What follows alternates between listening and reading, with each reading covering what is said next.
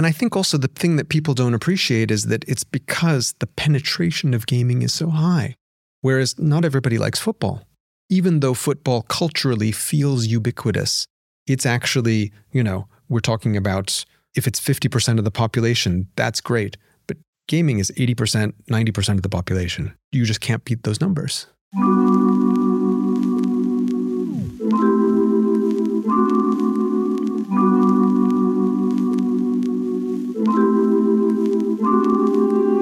Welcome back to the Sporting Crypto podcast, where we talk to leaders in Web3 and sport about their journeys and experiences in this weird world. Joining me on this episode is Robby Yung, CEO of Animoca Brands. Robby, welcome to the show. Hi, happy to be here. Thanks so much for being on. Why don't you begin by telling listeners, viewers, a little bit more about what your energy is currently focused on? Sure, no problem. So, Animoca Brands, we are, I guess, best known for two things. Uh, on the one hand, we make games. We focus specifically on games leveraging Web3 infrastructure. That's all kinds of games, everything from casual mobile games to more console style AAA games that you play on PC. So, all platforms. And we do that from studios around the world. So, all different kinds of gameplay styles. Uh, and then we're also a very active investor in Web3. And so we have a portfolio between us and our venture fund uh, of almost 500 companies now across the sector uh, that we've invested in.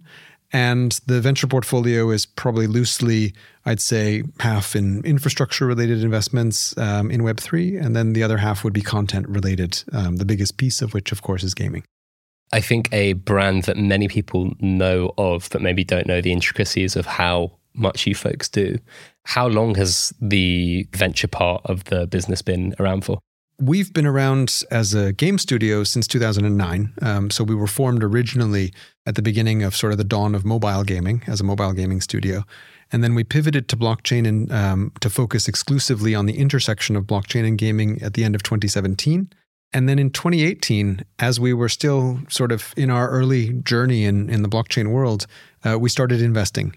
And we started doing it in a strategic way at first, meaning we did small investments or share swaps. And most of these were all kind of BD related because we were building relationships with emerging platforms, you know, obviously in, in blockchain terms, layer one and layer two scaling solutions and things like that, or content partners.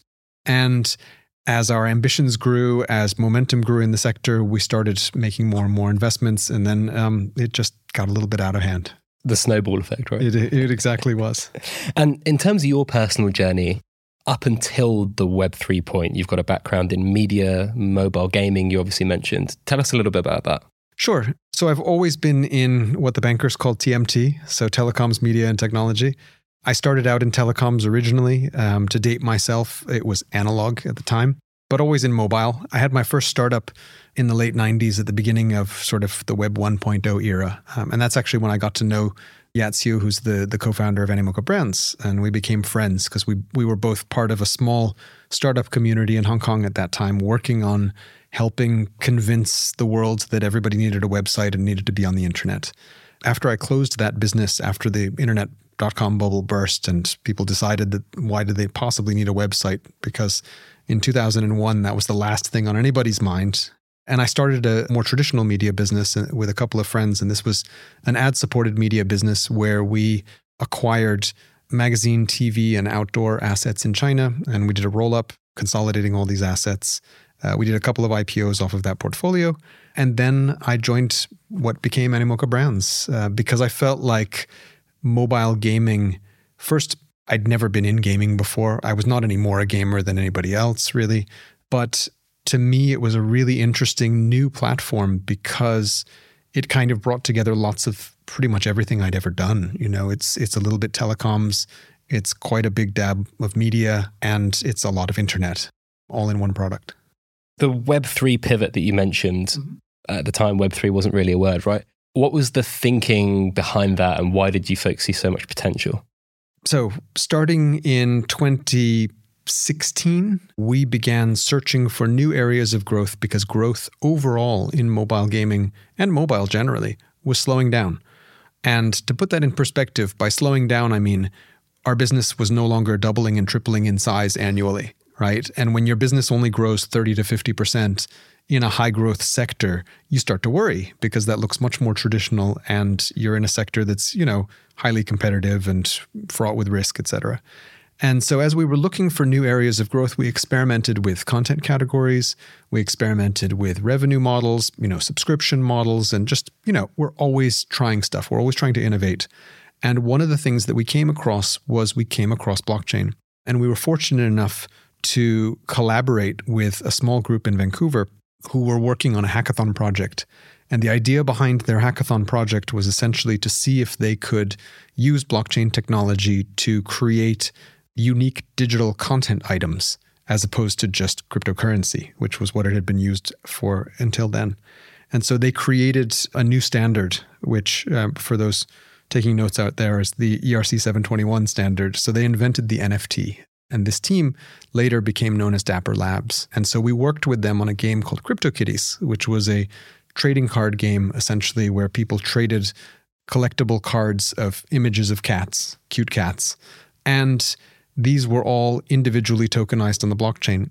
And when we had the opportunity to work on this project as, as the publisher in Greater China, it kind of opened our eyes as to the potential of this idea of true digital ownership. And the part of it that really struck us was actually what we would be doing by putting blockchain infrastructure into our games was essentially codifying and validating a system that actually already existed. So when people play games, the predominant business model of games is what we call the free to play model. And this has been the case for more than a decade, probably 15 years. And it was popularized in big MMO games like World of Warcraft, and particularly in Asian games. And the free to play model basically says that you should be able to play the game for free, but within the game, you then pay for cosmetic upgrades or things that enhance your play or power or you know a bigger sword a faster car what have you. And you spend money in the game the more you play. And that way everybody can try the game and it opens up your user acquisition funnel very broadly because anybody can try it for free. And then your most active players some percentage of those players will convert to paying users and spend money with you. And that's the free to play model. What the free to play model has done is it has opened up gaming and mobile as a platform has opened up gaming so that gaming is the world's biggest entertainment medium. And people forget that. You know, gaming is bigger than TV and outdoor and recorded music, feature film combined. And it's the fastest growing, right? Yeah. Even though we're somewhat saturated on numbers because 5 billion people play games. so there's only another billion left to go, I think. Um, and then we're pretty much at Earth. But because of mobile as a distribution platform, everybody plays games. Most people have tried Candy Crush or Cut the Rope or Angry Birds or things on mobile, even if they did, never owned a PlayStation, for example. The way that gamers interact with games is they have been habituated over the last 15 years of buying virtual currency to spend on virtual items inside games. And what do we do when we tokenize stuff? We give you a fungible token like Ethereum, for example, and you can spend that virtual currency on virtual items which we tokenize as NFTs in our games. And so, this idea is that when we include blockchain as the infrastructure in a game, we don't actually ask gamers to do anything different from what they've already been doing for more than a decade. They buy virtual currency, they spend it on virtual stuff. However, there is an absolute difference in what we're offering them in return, which is we're offering them true digital ownership. So currently, they exist in a world which is kind of like the feudal age of content, if you will, right? These are fiefdoms where they're controlled by the software developer from the top down who determines the value of all objects, and commerce is only one way. They sell you stuff, you buy stuff. That's it, plain and simple. And that's fine. People have been enjoying and playing games, and we've been a big beneficiary of this business model for decades. But from the consumer's point of view, ever since content turned digital, purely digital, as opposed to when I started gaming, we had cartridges, and then later you had CDs and physical media. Ever since content became digital, it has basically had no value because there's no way to protect the copyright of that content. So when I buy something in a game, I spend money on those digital items. I'm told I own them, but in fact, I don't really own them. I'm renting them. So this is a rental economy. So the $200 billion a year that's spent in games is largely a rental economy. And so what happens is by codifying that content on the blockchain, we can then offer true ownership of that. And by ownership, I mean when you own that item, it exists independently of the game itself because you can take that sword or that trading card or whatever that tokenized object is and you can hold it, possess it outside of the game. So if the game shuts down, I still own my collectible item from that game and I can trade it in a marketplace with somebody else. And that peer to peer trading activity is very important because that's something that players have done for generations. I mean, since the invention of the baseball card a century ago.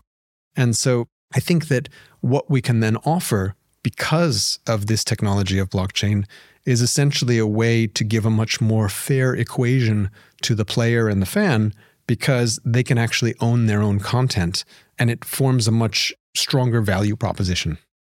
I was literally going to ask, why is it important that we have digital ownership? But I think you, you hit that on the mark. And we are going to talk a lot about gaming later on in the show. I wanted to ask you, from an Animoca brand's perspective, you folks made a bunch of investments over 500 portfolio companies. Where have you seen most of the success until now? So I guess it depends on how you define success because we're in an emerging technology area, so it grows quickly and yet sometimes it feels like it takes forever for things to happen. And I think that's just because there's a lot of volatility and the sector changes very quickly. But I think the most successes that we've had have been with the companies that have really innovated and provided landmark either technology contributions or business model contributions to the space. And I can give you a couple of examples of that. There are, of course, infrastructure companies. You know, we're investors in most of the major blockchains and, and layer two scaling solutions. And to the extent that they're widely used, then those investments do well. You know, obviously, name a blockchain, right? And most of them, if you were an early investor, have turned out to be very good investments. When I think of content businesses, I think of things, innovative companies like Sky Mavis, who make the game Axie Infinity.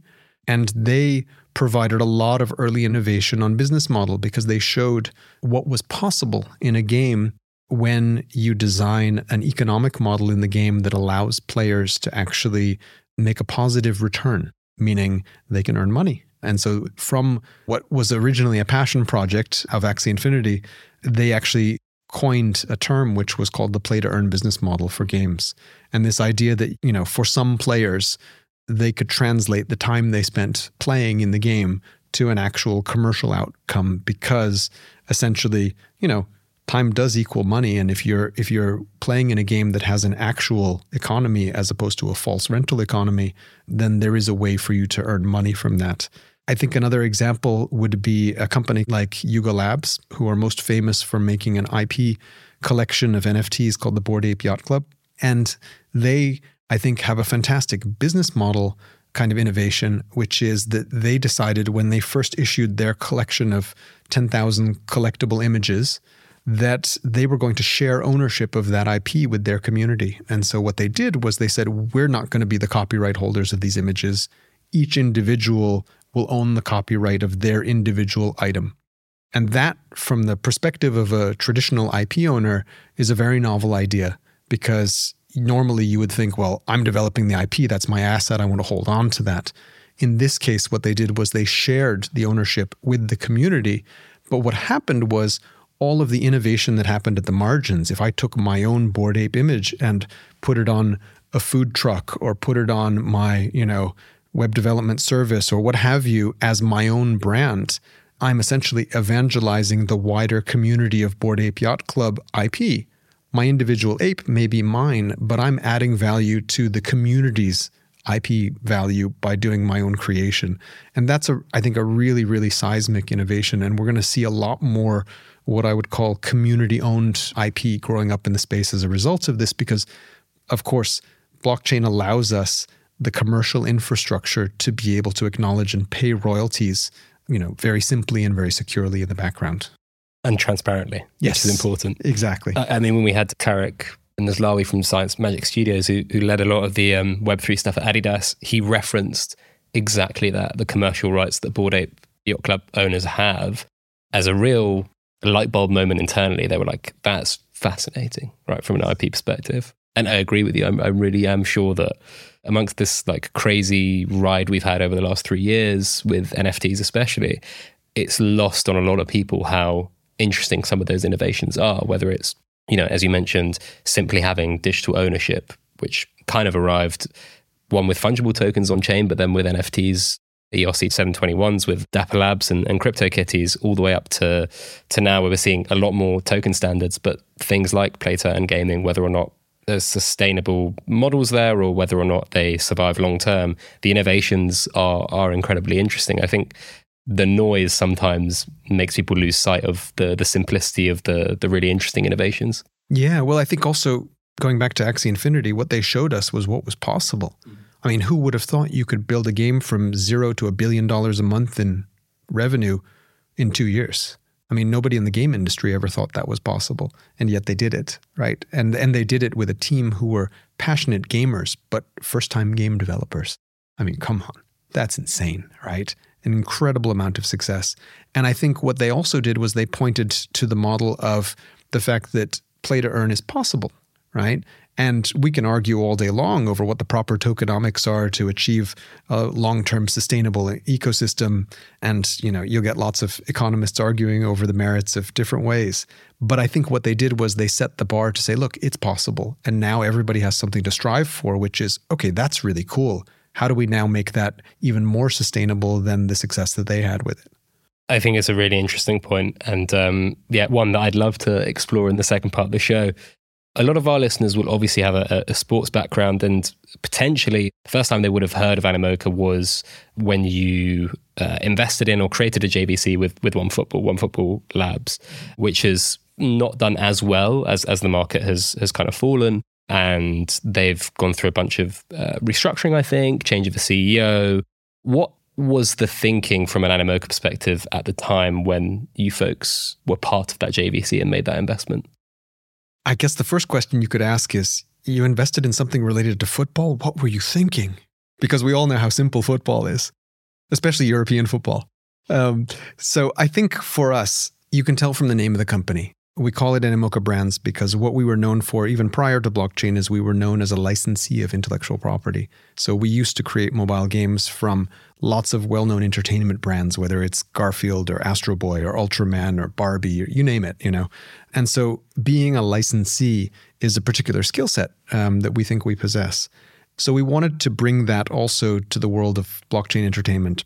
So we work with both entertainment IP as well as sports IP. And within the realm of sports, obviously, football is the world's most popular sport, right? Um, and I think it's inevitable that we try to make a mark there.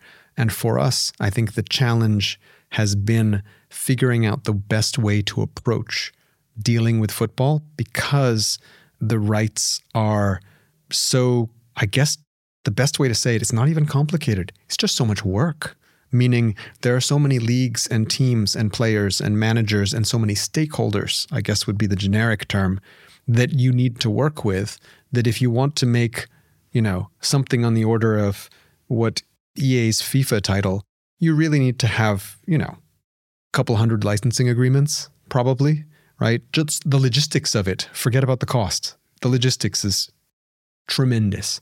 And so for us, we wanted to approach football with people who understand football because we may know a thing or two about games and blockchain, but football is not necessarily our expertise. And so for that, we wanted to lean on a partner, and OneFootball we thought was the appropriate partner because they do have the largest Web2 social network in the content vertical. I mean, it's well publicized what, what's happened since, and I think market conditions have played a real big part in that. What do you think some of the biggest learnings from that JVC have been? So I would say, and this is not unique to OneFootball, I would say the biggest learning from 20 years of working with licensed content is don't pay MGs that are too high. The streets are littered with people who paid high MGs for stuff.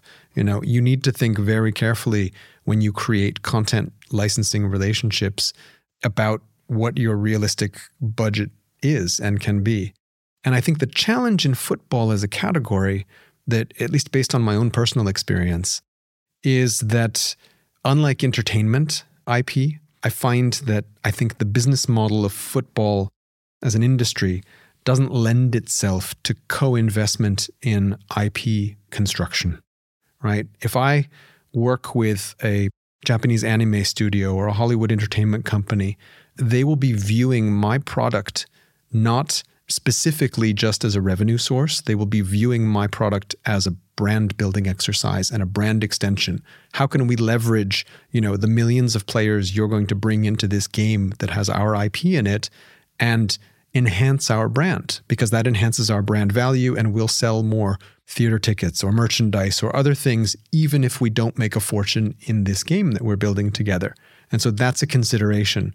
So really, you know, the primary edict in the contract is don't mess up my brand, right? And so there's a very strong amount of negative control around all of the approval processes and things to make sure that the product is faithful to the brand.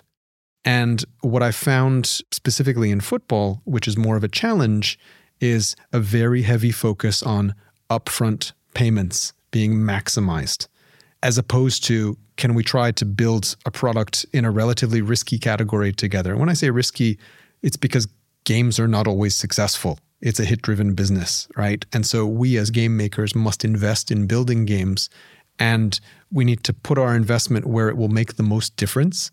And so if we spend all our money on IP, we have nothing left to build great games behind it. So we really need to find partners with whom we can co invest in the outcome and as game makers, we also have no problem in sharing the benefits of that outcome. But I think finding people in the world of football who would be willing to, for example, forego minimum guarantees up front in exchange for a very generous revenue share on the back end, very unlikely, but something that you will find in other kinds of content categories quite frequently.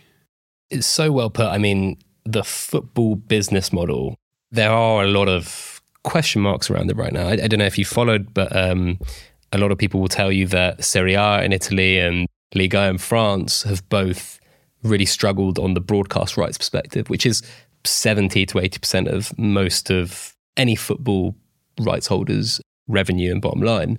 So there is not a reckoning to come, but like it, it, it, feels as though those broadcast rights have either plateaued or they're or they're lowering. I think that's a, for a variety of reasons. Obviously, in the states you're seeing NFL, NBA still flourish on that side, which is great for them. Football, I think, has to start looking a little bit more laterally, and whether or not that is the, the co-creation of IP, I think broadly the, the best one-liner I can think of over the last three years when it comes to Web3 and football, and maybe sport generally, some of these deals were done as if this was a very mature market, whether it's a banking partner, a betting partner, a fitness partner, like a, a kit like a Nike or an Adidas, whatever it may be, they were priced up and looked at as if they were markets that were mature and going to have the same kind of staying power is the wrong word, but lack of volatility to those. And I do think Web three is is one that everyone is kind of learning on the job to some extent, and it's very difficult for Web3 companies to, yeah, pay those big minimum guarantees and then deliver and execute upon them in a way that makes everyone happy and makes everyone money. Yeah, agreed. And, and I think also that sometimes in having these discussions, and this is not limited to just football, I found this in other sports as well. The business model of sports outside of television broadcasting is often around sponsorship. And so I found many discussions in which the counterparty who represents the sports IP would be looking to us through the lens of sponsorship, as opposed to somebody who's supposed to be a business partner to create new revenue streams for them. Having that discussion with us, you know, doesn't make any sense because I don't want Animoca Brands logo on some football kit. That serves no purpose, right? I'm not a sponsor. And so I think figuring out how to put us in that category um, is challenging in some industries, I think there's still not much of an understanding of just the scale of how big our industry and what gaming means. People are familiar with EA's FIFA title, for example, in football, but may not be familiar with the game industry generally. I mean, there are fun facts out there like, you know, we're sitting here in London, and did you know in Britain that British people spend more on video games than they do on the Premier League? By quite a margin because games make a lot of money. The Premier League doesn't make much money. Honestly, that's such a really good way to put it because the Premier League is not alone in that, it's football as a whole, where actually football fans per head spend so much less money on merchandise than American fans on sport. I think sometimes it's between a magnitude of 10 and 30 in terms of difference of and spend. I think also the thing that people don't appreciate is that it's because the penetration of gaming is so high. Whereas not everybody likes football. Even though football culturally feels ubiquitous, it's actually, you know, we're talking about if it's 50% of the population, that's great. But gaming is 80%, 90% of the population. You, you just can't beat those numbers.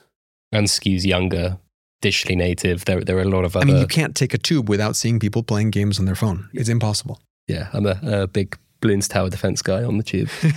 You're right there. In terms of going back to OneFootball, well, do you see a future path where there can be a lot of innovation there from a Web3 perspective from, Oh, from that brand? Obviously, you said you mentioned they've still got this huge, huge audience, right? Yeah, because our job is to serve their community and to figure out how we can leverage the technologies of blockchain to enhance that relationship that they have with their community and that they facilitate between their community and the clubs and leagues and players that they represent or partner with.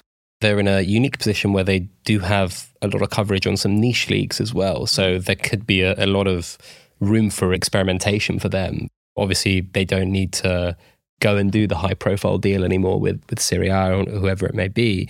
There can be some more niche communities that they, they kind of try and activate through this technology as Absolutely. And. I think that actually leans into a strength of Web3, which is one of the things Web3 does really well is provide relatively low cost infrastructure for facilitating these things from a technology standpoint so that you can actually make economically viable projects based on things with smaller audiences of loyal fans. You know, Web3 in and of itself is a relatively small industry. We all love to talk about it because it's what we do. But in user numbers, you know, active participants in the NFT ecosystem, how many people bought an NFT last year? You know, you're talking about an addressable market of 20 million people, but they spent $36 billion last year. There's your headline, right? Another high profile story, and, and I promise listeners and also Robby, I'm not trying to uh, beat down on Animoca or anything like that. No but I do think the learnings from some of these stories are, are, are really interesting. I remember writing at the time about F1 Delta Time. Mm-hmm. And for listeners that don't know, Animoca had a, a really popular game, F1 Delta Time, had a lot of users, lots of people buying, trading, and using these NFTs. And you weren't able to renew a license a couple of years ago. And that obviously meant that you had to, I believe, wrap the, the tokens and start issuing new tokens to the users to replace them and so on and so forth. As you mentioned earlier, a tremendous logistical undertaking. Yes. Um, I can imagine it was. Going back to the rights holder side of things, how frustrating is something like that? It was incredibly frustrating. And I think that one of the things that we try to impress upon all our partners is in, in the education process of what it means to create content with true digital ownership is that you must honor that. If you sell somebody a piece of content digitally, it's no different than selling them a piece of physical merchandise. You cannot take it away, you know. You cannot go to somebody's driveway and repossess the automobile that they've paid for. I mean, if they haven't kept up with their payments to the bank, that's a separate story. But if they paid for it, it's theirs and they own it and they can light it on fire, drive it above the speed limit, do whatever they like with it because it's their property.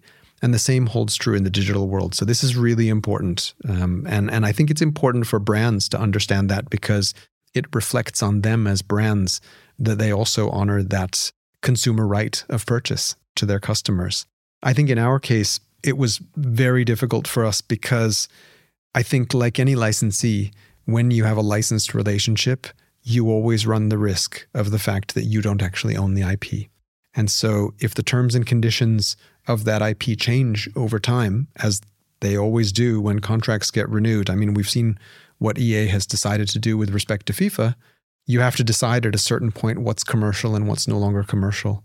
And so if you have to make that difficult decision to part ways, then there are consequences. And, and you know, unfortunately, we had to try to figure out how best to solve that with the customers that we had already sold content to. And you mentioned that football has this issue with wanting the money up front, minimum guarantees, and so on and so forth. I think that is true to some extent for sports, broadly speaking. My sometimes confusion is there aren't that many people out there that are willing to pay for the Web3 IP, whether it's like gaming, uh, cards, video moments, and so on and so forth, which I think has probably given some of the companies like Dapper, like Sorare, some some bargaining power to go back to the negotiating table and say, hey, look, next time we renew, it's either this money or you're probably selling it to no one. From me, from an outsider, when I look at something like that, and um, the F1 have this popular game that issues NFTs, and that's what the license is for. I can't imagine that it was over a crazy amount of money that this kind of didn't happen. And uh, obviously, you can't get into specifics, but that must be even more frustrating that there might not even be a competing partner. It's just a breakdown in that specific licensor to licensee relationship. 100%. 100%. And, you know, sometimes these things don't work out, which is a shame. Um, I think that having these kind of licensee licensor relationships are as much an art as a science to manage. Um, and that's why I think I mentioned at the beginning of our conversation that it's something that we feel, you know, in spite of this particular example, that we're pretty good at. Because I think that we like to think of ourselves as really good stewards of brands. And I think that reflects our background primarily coming from working with entertainment IP, as I mentioned earlier, because we feel like our job is to create a product that enhances the brand and adds to the fan base and the adoration and the value, the brand equity of that brand. And that's job number one. And we will do our best to make revenues from the product, et cetera, et cetera. But job number one is to make sure that we are faithful to and enhancing the value of that brand. We were speaking off there that you've had some good examples recently, probably taking the learnings from a couple of examples we've just gone through, MotoGP and, and Formula E. Mm-hmm. Do you want to talk a little bit about those games and those so relationships? I think that also these two IPs, for example, are outgrowths of the original work on F1 Delta Time, actually, because we always viewed motoring and motorsports as a great venue for digital ownership. As a content category within gaming, it's a very beloved category, but it's a big niche, I'll call it that, because there's only a handful of studios around the world that specialize in racing. But it is a pillar. You know, if you go out and you buy five or 10 sports games, there will be a racing one amongst those because everybody plays a racing game. Um, and so we felt it was a good content category.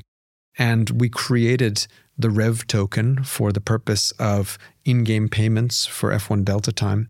And we wanted to leverage that token and those token holders, which is an existing audience, um, and figure out how to offer them more content in this content category that we know they love. So we we sought other IP within the category, racing IP. And so in this case, both four wheels and two wheels. And also we started working with other brands that make, you know, auto manufacturing brands, racetracks, etc., because we don't want to think about content in the traditional way, meaning our job is not purely to make a Formula E game, a MotoGP game, etc., because that's what Web 2 is really good at. What we want is we want to create essentially like the motorverse right? We want to create a series of interconnected activities that have some relationship to each other. Because if you think about it from the perspective of the player, when I customize my car in a driving game and I spend lots of money on it and I paint it and I modify it, etc., I want to be able to use that car in as many places as possible.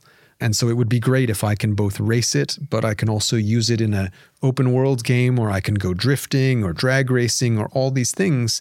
And in this idea of a Web3 interconnected world, I would be able to do that because I can bring these NFT based assets from place to place.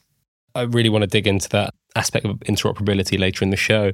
Before we move on to the second part, I want to ask you where do you see the, the biggest opportunity on the sports side with Web3 broadly speaking over the next, let's say, until the decade's up? Sure. The biggest opportunity is for sports to really create a direct relationship with their fan.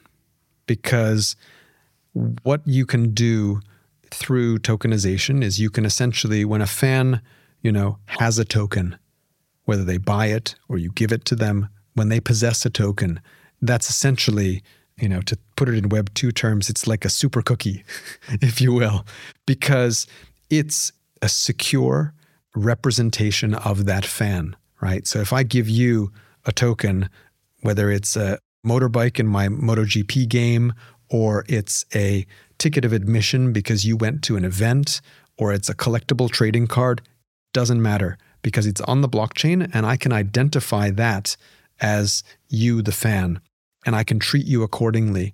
And then I have the ability, because that token is based on an open standard, to utilize that in a variety of different venues.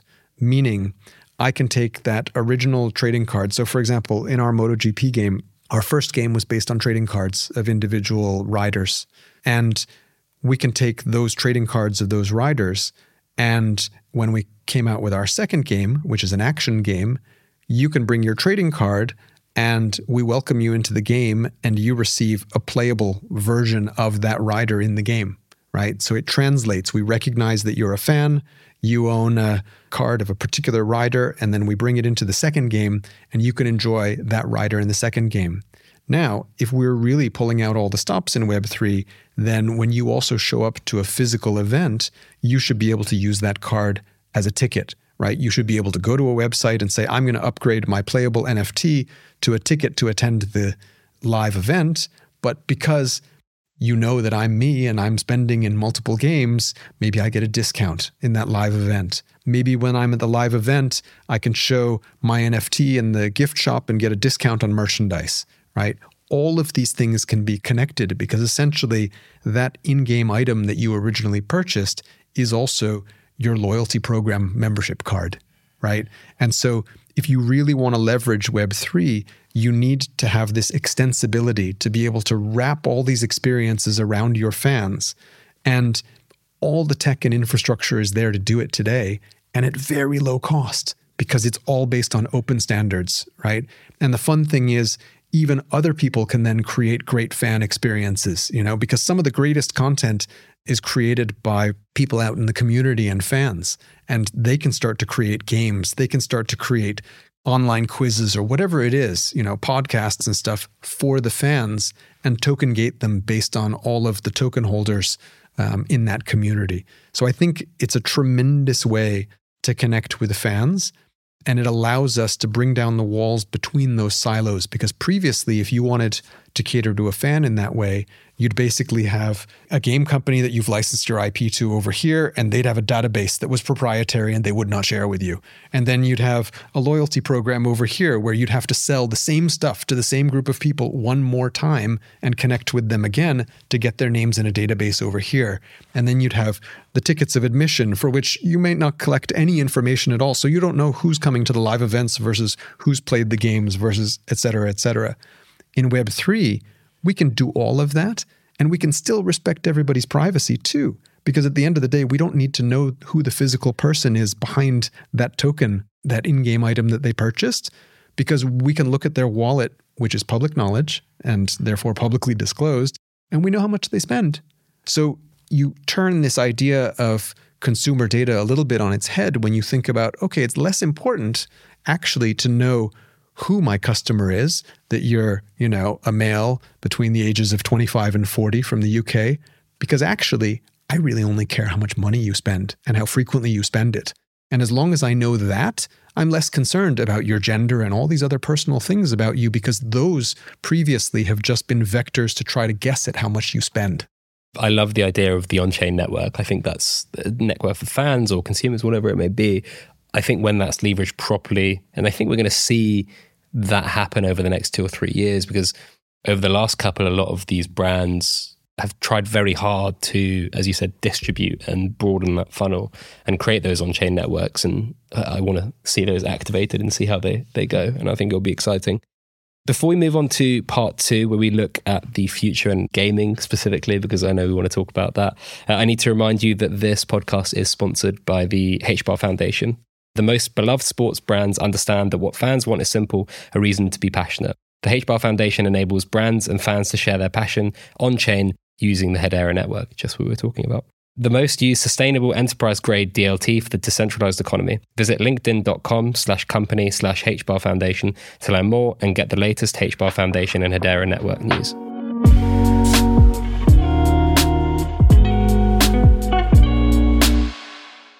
So, part two gaming and the future in Web3. We're at a point in time right now, late 2023. There's a real swell of enthusiasm, I think, in this bear market for gaming specifically. And I think what this last crypto cycle did was create a spectrum for what Web3 gaming is, if that makes sense. You have the play to earns, the everything's an NFT and everything is tokenized, whether it's your Illuviums and your your so on and so forth, all the way to something like NFL Rivals by Mythical Games, where it's a mobile game and it incorporates NFTs. Where are you seeing personally the most excitement for you along that spectrum? It's hard to point at a particular favorite, to be honest, only because I see innovation all across the spectrum. I think a big theme is really trying to put Web3 in everything. Because at the end of the day, Web3 should not be the selling feature in much the same way as when we think about gaming, call it 15 years ago, when we first started to see online games and multiplayer games. Because before that, it's hard to remember, but we used to just have single player games where you played against the computer, right? And for a while, we talked a lot about online games and we talked about playing online games because that was the feature. And technologists have a terrible habit of putting technology first as the feature when maybe that's not really why people are there for the tech. They're there for the fun or for whatever it is. And so I think what we're going to see is that what we're calling Web3 games or blockchain games at the moment, I think give it another year or two. And then after that, we'll just keep calling them games again because it will just be the way that games are made because I think it makes so much logical sense and it solves so many problems for both game developers and especially for consumers that I think it will just become the de facto way of how games are made. And, and I think a great example of that is I saw a piece on the internet the other day about how, you know, Roblox is one of the most successful online game user generated content game platforms. And in that game, they have a virtual currency called Robux. And so the primary revenue source of Roblox is selling Robux to players, which they spend in the game to build stuff and personalize their experience. So apparently, um, inflation has also come to Roblox. And so they're devaluing the value of Robux inside the game. And so what that will do is that will actually make all of the money that people own inside the game in that economy worth less right? So Roblox then starts to look a little bit more like Argentina. And it's a shame because it's a very big community. And I think that that is going to sting a little bit to the players in that community. And I think it's a sign that in a Web3 world, something like that would not happen because it would be a public and open market. It would not be the decision of one actor to decide what the value of billions of dollars of items that tens of millions of players have spent or hundreds of millions of players have spent money on is worth. And I think that that kind of centralization, you know, that era is coming to a close. And why do you think that is right now? Do you think that is because we've kind of plateaued in terms of gaming as a whole growing and, and driving revenue? We're seeing, for example, esports, that market is going through a really big depression, I suppose, in terms of revenues and also um, people understanding the business model isn't as simple as just lifting and shifting real life sport to gaming. Why do you think right now we're seeing? Because I think when people were talking about gaming two or three years ago, everyone was like, this is the next greatest unlock. This is the next greatest unlock. For me, I thought it always felt quite far away, rather. But right now, and maybe that's because we're three years on, but it feels though it doesn't feel that far away that this could be the next great unlock from a Web3 perspective. So I think it is for sure. And that's because I think going back to what I said in part one, it's because we don't need to educate the audience of gamers as to the value of virtual items and virtual currency, because that's a big ask. I think when people make a mindset shift, because in Web 2 we've been unable to protect copyright we've basically coalesced around a bunch of different streaming platforms in order to protect IP, right? Because we tried people downloading music with MP3s in the late 90s and it didn't work. It led to rampant copyright infringement. And so as a result, you know, we have Spotify. Spotify is great from a consumer's perspective, but horrible from a content creator's perspective. And the problem is we're in this kind of honeymoon period where lots of content that was built under other business models still exists that we can benefit from. But going forward, you know, it's very difficult for the music industry to find the appropriate business model that can survive based upon what they get paid from Spotify. You know, Spotify last year paid out what, like $7 billion of royalties or something like that, or $8 billion of royalties, which is, you know, a quarter of what NFTs paid out. And Spotify has 900 million users or something ridiculous. It's very difficult for the music industry to recover from that. And they've had to change to, you know, a live model where people make their money from touring, et cetera. But the problem is that that benefits primarily the most famous and the largest acts. And it makes it very st- difficult for innovation for smaller players. And I think if you look at the game industry, what happened in the period from sort of 2005 to 2010, we had this massive explosion because mobile happened. And what mobile as a platform did was it enabled small indie developers to reach massive audiences because your typical small indie developer is not going to be able to make a console title. And then you need to get Sony or Microsoft to decide to publish it on their platform. And so it's really only a game to be played by the big guys. But mobile is rife with small developers. And don't forget, all of the big titles you see now Clash of Clans from Supercell, or Candy Crush from King, or Angry Birds from Rovio these were all small companies, right? They were not leaders in gaming on any other platform. They were new to the medium. And so I think when you look at games that are coming in Web3, you'll probably see a lot of big successes coming from people who were not incumbent leaders in gaming previously. I want to go into what you talked about with Roblox just now. A couple of things, right? One, I think even off chain, it's very hard to have an economy that is functional and sustainable. And two, there is this real friction, right, between publisher and consumer, or Spotify and consumer, or um, rights holder and fan, whatever it may be, where the Web3 ethos or business model, there's a lot of friction, right? Because I remember reading a report by a, a very well meaning analyst who talked about EA and how they're leaving $600 million on the table every year because the cards in Ultimate Team aren't NFTs. And I was like, they sell new cards every season and their licenses are seasonal. Mm-hmm. So if they weren't, they'd lose a lot of money because people would be able to play with last season's cards in the new game. And also, it would stop a lot of the primary sales, right? And so there's a lot of friction here. And how do we get over this? Is it is it simply the case that consumers just suddenly say we want more digital ownership, or there's a specific way or model a game can be created, like Loot, for example, that is maybe specific and only uh, unique to Web3? Mm-hmm. Where do we jump over that hurdle? So I guess it's a little bit like maybe we think about what, uh, I guess maybe Britain's a bad example. America's a better example for this. We think about home building, right? So in America, the first half of the 20th century, there was a huge market for home building and lots of companies building homes.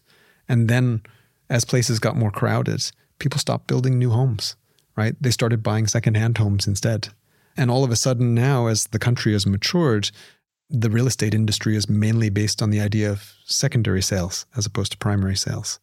And I think we'll see something similar happening in entertainment content because given the ability to actually collect secondary royalties, then there's no reason we can't have an industry based upon a very substantial or the majority of revenues actually coming from secondary royalties. And traditionally, if you look at the music industry, that's what it's been, right? Because you have all of these ASCAP and BMI and these these rights management agencies collecting playing royalties from musicians' works or songwriters' works that are being played in karaoke's and clubs and on commercials, etc. And that works very well. And so up until now, we've not had a way to enforce this kind of royalty collection on the internet. But now that we do, we can think about innovating our business models in a way that really allows for content to be much more freely used because we can essentially tag it with royalties to honor the creations and the IP holders that, you know, gave birth to them. That's really interesting. I mean, we had Nigel Eccles in the last episode who uh, co-founded FanDuel, now has two crypto-based businesses, one called BetDex, one called Vault, uh, and Vault is basically doing kind of digital EPs for artists. I said what you said, which was the, the main business model for a lot of artists become touring. And he said exactly what you said, which was that's only true for the big ones because anyone that's not got X amount of subscribers or followers actually loses money when they're touring. And they were doing a lot of digging into where they actually make money. And some of them made most of their money from merch, which is crazy, right? You make music and you're selling t-shirts and that's the most money you're making from it. it just kind of blows my mind. But as you said, right, Spotify are in this position where they have this incredible archive of music. The artists, whether or not willingly, more begrudgingly, are signing up because that's where the distribution funnel is. Consumers are happy with this arrangement because they get, for a very low price, an incredible archive of music. And I suppose what I'm trying to say is, how do you make consumers more comfortable with potentially paying more or giving up less of that slice where your subscription maybe costs 16 pounds rather than seven or whatever it may be. Maybe it's a completely different model to then honor the hard work that those creators have. Because i think everyone who listens to music watches films plays games everyone's like yeah they, they should make more money because they're working very hard. What's specific or well and we, and we see fans voting on that with their wallets because you know there are plenty of people out there who bought taylor swift's reissued music based on the sole fact that the music was not very different from the original copy they had, but that they wanted her to benefit. And there's a huge culture, particularly among younger audiences on the internet, of tipping, whether it's live stream events or podcasts. We'll see if people can tip, tip us in this podcast. Um, but it's the idea that I feel like I have a connection with this artist. And i want you know I, I, want to compensate them for that. And, and that's a show of my affection for the content that they create. I think the key is that bringing it back to technology that we actually have the ability to enforce all of these payments at extremely low cost. And so that actually opens up the market to a lot of those smaller and medium sized artists you know going back to the music analogy because unlike with the manual royalty collection system of the 1950s, where you needed an agency to go around physically to all the clubs and ask them, how many times did you play this and how many, you know, and that got more automated over time. But essentially, it required a huge amount of expense because those auditing companies in the middle had a massive job to do, you know, not unlike, you know, financial accountants. Whereas as we do it on the blockchain, you know, you set up a smart contract and then the thing just works automatically from there. So you can do it at very low costs. And when you can do that, you make that system of royalty infrastructure accessible to a much more broader audience. And it's just as effective whether you're Taylor Swift or you're an independent band because the smart contract doesn't care how much revenue is going through it. It's a game changer, right? I think the on chain real time settlement nature of the blockchain mm-hmm. is something that people really haven't taken advantage of, whether it's um, in game inventory, music, entertainment, whatever it may be. I wanted to rewind really quickly to um, the kind of walled garden nature of Web2 games. And you mentioned that when mobile gaming came along, a lot of the publishers weren't that well known. Do you envision something similar happening with Web3, where the likes of Epic and Roblox creators and, and so on and so forth are ousted, so to speak? Or do you think there's a chance some of these publishers get ahead of the curve? I mean, I referenced the EA and FIFA Ultimate Team example. Now, EA Ultimate Team, sorry, don't see me, EA. Um, they're in a between a rock and a hard place. They don't want to kill the golden goose, mm-hmm. but they may know that the vision that you have is where it's trending. And so, if you are someone like a big publisher where you're trying to stay ahead of the curve, is it going to be really difficult to actually do that because you don't want to cannibalize your own audience with a new model that might make you less money short term? So, I think what we've observed historically is that those large incumbent players will tend to sit on the sidelines, I think, until their customers demand of them to participate in the market. And then they will come in and acquire the leader and that's typically what happens. And we saw the same thing happen in mobile. You know, most of the big console game companies didn't jump into mobile until the innovators in mobile were already looking for the next thing. So, five, seven years into it, right? Because they don't need to. They have a great, you know, existing business. And as long as that existing business is not threatened and continues to tick over, then they will just take a wait and see approach until they feel comfortable. That makes a ton of sense. The last question I've got on, on the gaming front is there's been a rush from a lot of the successful NFT IPs, raised a lot of money, sold a lot of JPEGs, and you were like, we need to make a game, which seems to be the default for a lot of these NFT IPs. And I think the likes of maybe Yuga that you mentioned, the Bored Ape Yacht Club creators, are maybe slightly different because they are incredibly well capitalized and they are trying to go for a very lateral approach across various industries, and gaming just naturally fits into to one of those buckets. But it seems as, as though a lot of those NFT based IPs are deferring straight to gaming. Do you think there's logic in that, or do you think there is going to be quite high saturation? Because if you hold 10 NFTs from your favorite creators and all of a sudden eight of them have games that are playable with those NFTs, your audience isn't going to play all of them. So there's going to be a, a situation where maybe a few of them survive. Where do you see that side of it? Because we've talked a lot about the incumbent organizations. We mentioned Yuga a little bit, and we mentioned blockchain gaming publishers who are creating games specifically from the ground up with NFTs. But some of these NFT IPs that have gone IP first and then created games, where do you see that part of the market? So I think that the most important thing that creators of NFTs are thinking about always is utility for those NFTs and how do they define that utility. Um, and this is true of any token right? Bitcoin is the most basic one. Bitcoin has the utility of existing as Bitcoin, and that's it. It doesn't purport to have any functionality other than being a store of value that's reliable. And that token is enjoyed for the fact that it has a very simple function. I think for other tokens that are created, like, as you said, NFT collections, I think they're always trying to cater to their communities and decide what it is that their community wants from them to be able to enhance the value of those collections.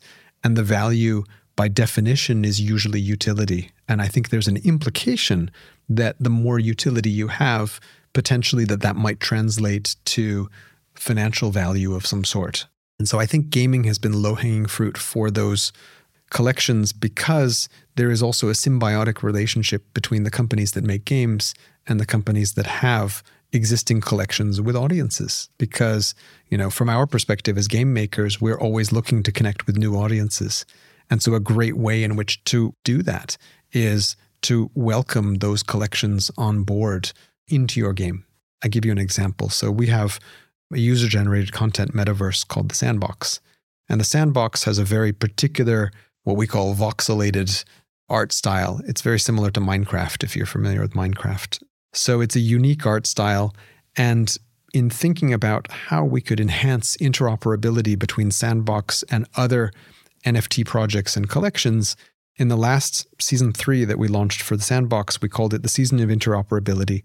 And we created voxelized avatars that represented the unique NFTs that were issued by dozens of different NFT collections, whether it was Bored Ape Yacht Club, or Pudgy Penguins or Azukis or you name it, bunch of different NFT collections. And if you hold an NFT, which are all unique from one of those collections in your wallet, you come to Sandbox, you will receive an avatar which represents your, you know, in 3D voxelized art, which represents your 2D image.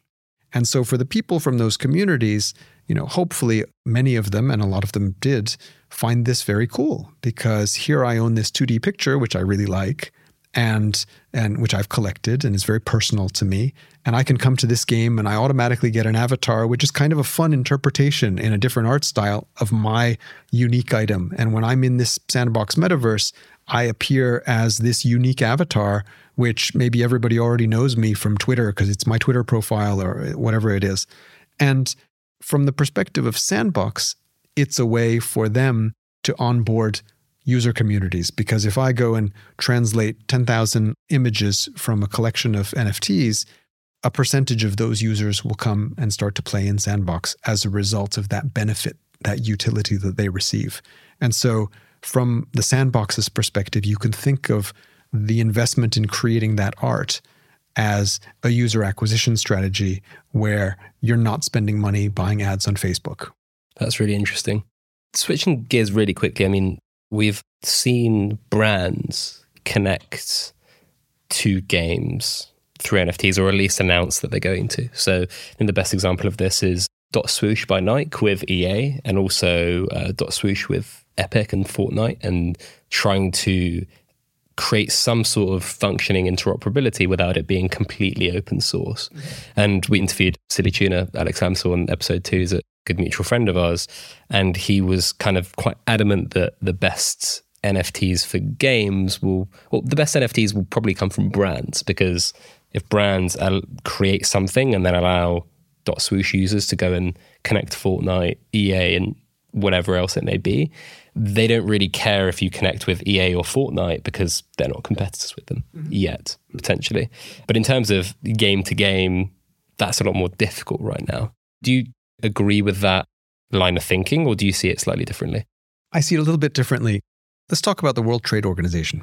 So, if you think about the World Trade Organization, and I use this as, as an example because when I first moved to Asia in the in the early 90s, one of the big topics of discussion, um, because I moved to China, was whether China would join the World Trade Organization or not. And the naysayers said that it would be a ridiculous idea to allow China to join the World Trade Organization because what would happen as a result would be that there would be less tariff barriers. And so China would flood the world with cheap goods, but Chinese people don't have any money, so they wouldn't buy anything. And so it would be an unfair trade. And so it's better to keep up those barriers and keep us isolated. And the people who were arguing for openness and essentially for what in Web3 we call the network effects said, well, actually, what will happen is China will sell lots of goods and they will make money. And the money they make, they will then spend to buy goods from us. We all know what happened. Obviously, China joined the World Trade Organization. And actually, what happened was everybody was better off as a result because the world got lower priced manufacturing, um, benefiting from China's labor force. But at the same time, you can't go to a high street around the world and look at any you know shopping district and not find Chinese people buying stuff. And so I think the same theory applies when you think about games in Web three. We talk about this a lot. We think interoperability and openness are the key because the rising tide lifts all the boats. What happens is, you know, to use a specific game analogy, if you have a racing game and I have a racing game, right? And a player buys a car in my game, and that car is usable in both our games. The Web 2 way of looking at that player taking the car to your game that they bought in my game would be I lost a customer to you, right? But that car now has the utility of two games. That car should be worth more than a car that only has utility in one game. And so when that car is resold that secondary trade, I will get a royalty for that because I'm the creator of that car. I made the primary sale. And so I don't care how many games it's usable in. In fact, I want it to be usable in as many games as possible because then it will have more utility, therefore more value, therefore I will get more creator royalties. So it's the royalty infrastructure that facilitates the ability for us to allow for the content to travel more widely. Makes total sense the trade organization analogy was a good one once you took me through that journey. so thank you. I want to wrap up with a couple of questions, right? So there's a lot of Web3 skeptics, right? What do you currently think that they are correct about where crypto needs to mature? I think most of the skepticism around Web3 comes from two fronts. One is, and I don't mean this to sound negative, but a lack of education meaning a lack of understanding. They haven't investigated what Web3 is really capable of and how it can solve problems. They just don't know much about it. And so if you just read a couple of headlines, it's like anything. If I go and do a Google search for crypto scams, I will never be able in my lifetime to read how many articles are returned. Any industry where people can make lots of money and grows quickly is rife with bad actors. And we have plenty of them in Web3 as well. So, first, the education process. People need to learn more about Web3. And I think the second thing that we need is we need to probably have better regulation in Web3. We're making strides to that.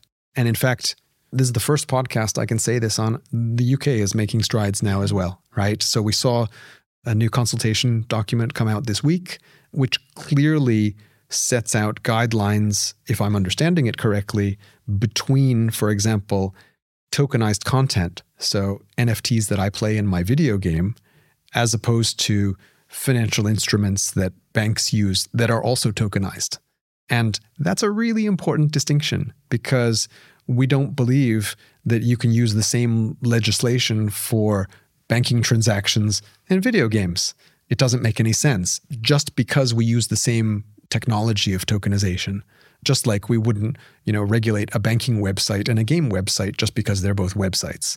However, some legislation around the world has kind of hinted at bucketing anything that's tokenized in the same bucket, which is one of the reasons that, for example, in the US right now, I think things are progressing more slowly in Web3 as a result of the appearance of broad, sweeping generalizations when it comes to regulation.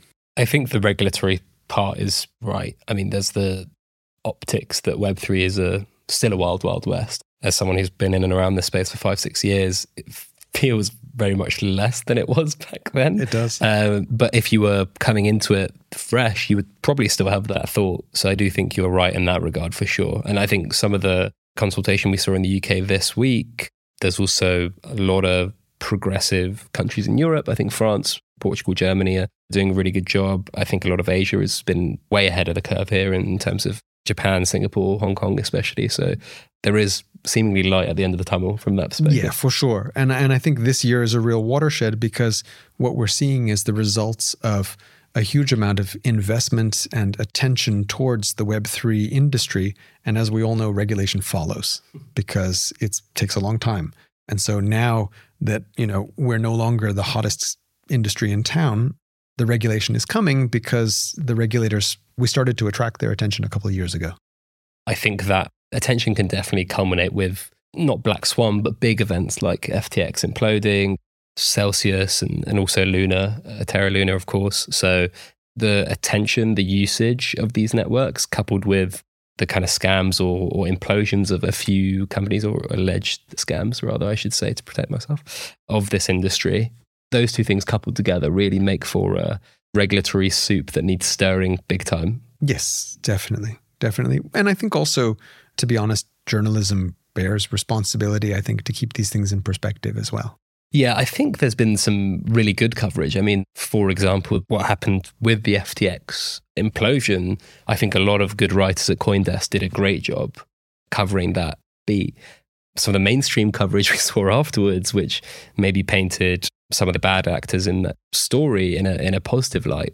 I do agree with you that there has to be a lot more common sense and good investigative journalism around some of these stories because, you know, even we saw with some of the Bitcoin ETF rumors last week where there was a few tweets, deleted tweets, stories and, and rumors and in a market that is not that regulated and has these 365 day a year 24/7 markets that can be open to manipulation that obviously leads to, to bad optics and, and distrust as well. Mm-hmm. I'll finish up on these couple of questions that we always ask to, to all our guests. What, what are you most excited about, broadly speaking, in Web3 over the next few years? Oh, few years. That's a long time in Web3. What am I most excited about? I'm most excited about the fact that I feel like the space is definitely maturing. And I think the numbers bear that out in terms of just you know, the number of companies, the amount of investment, the amount of trading volume. You pick any metric you like. All the metrics, frankly, are good. And the only way that I think you could find bad metrics is if you're comparing them with a different market. And I think if you do that, you need to compare apples to apples and think about the macroeconomic picture and where your baseline was. Because if you zoom out, as they say, and look at a three year or a five year or a 10 year picture, then everything is headed in the right direction and continues to do so. And so I think for that reason, I'm very bullish on the sector. I do think, from a, the perspective of games as a content medium, I do think that all games will be using blockchain infrastructure at some point in time in the future. I think that's inevitable, frankly, because I think that the evolution to true digital ownership is also inevitable for all types of content because it's not only more fair to the consumers and consumers will demand it over time, but also it's very affordable infrastructure, right? And so for companies who are working in this space, they can then choose how they want to deploy those margins. So if you're in a business right now working in a closed environment where you take a 30% margin, say, from your customers, and you move to technology that allows you to only have to take a 2% margin from your customer, you can still charge them 10 or 20% if you want. That's a commercial decision. It's up to you. But to have the benefit of infrastructure that allows you that kind of cost savings, I think is tremendous. And that is an opportunity, I think, for, for businesses um, to think about how they want to deploy the technology. And then conversely, where do you think there's a bit too much attention? Where do you think there might be some overhype within Web3? Overhype. So, hmm, that's a difficult question. I find myself struggling because I, I think I'm part of the hype machine. I, I, am a I am an ardent believer in in the inevitability of these things. I think that if anything, overhype would be about timescales. Because I think I do believe that this is we're in sort of this inexorable movement towards a Web three world, and that's why we're calling it Web three. We think it's the third version of the internet, but I can't tell you if it's going to be in 12 months, 24 months, or five years. That I don't know. And so I think for people promising that this will happen overnight, then perhaps that would be a little bit overhyped. So I think the time scale is your guess is as good as mine, but I do think it's inevitable. Well, we'll wrap things up there. I think the inevitability of Web3 is the, the punchline at the end. Uh, thank you so much for listening or, or watching to this episode. Uh, Robby, where can people find out more about you? So you can come to our website, animocabrands.com. You can find me on LinkedIn or Twitter, which is where we spend most of our time in Web3 socializing. And uh, yeah, would love to hear from people. Fantastic. Well, we'll uh, link all those in the show notes and you'll see them up on screen if you're watching. If you haven't done so already, please subscribe to the newsletter. Sportingcrypto.com is where you can find all of our content. And uh, you can find me on LinkedIn at Pet Barisha and you can find all of our content on the site as we mentioned. Just remember that none of what we have said today during this show is financial or business advice, and this content is for informational purposes only. Web3 is underpinned by crypto, and crypto is volatile, meaning you can lose money if you're buying these assets personally or as a business. Where we're recording right now in the UK, the majority of crypto asset companies are unregulated.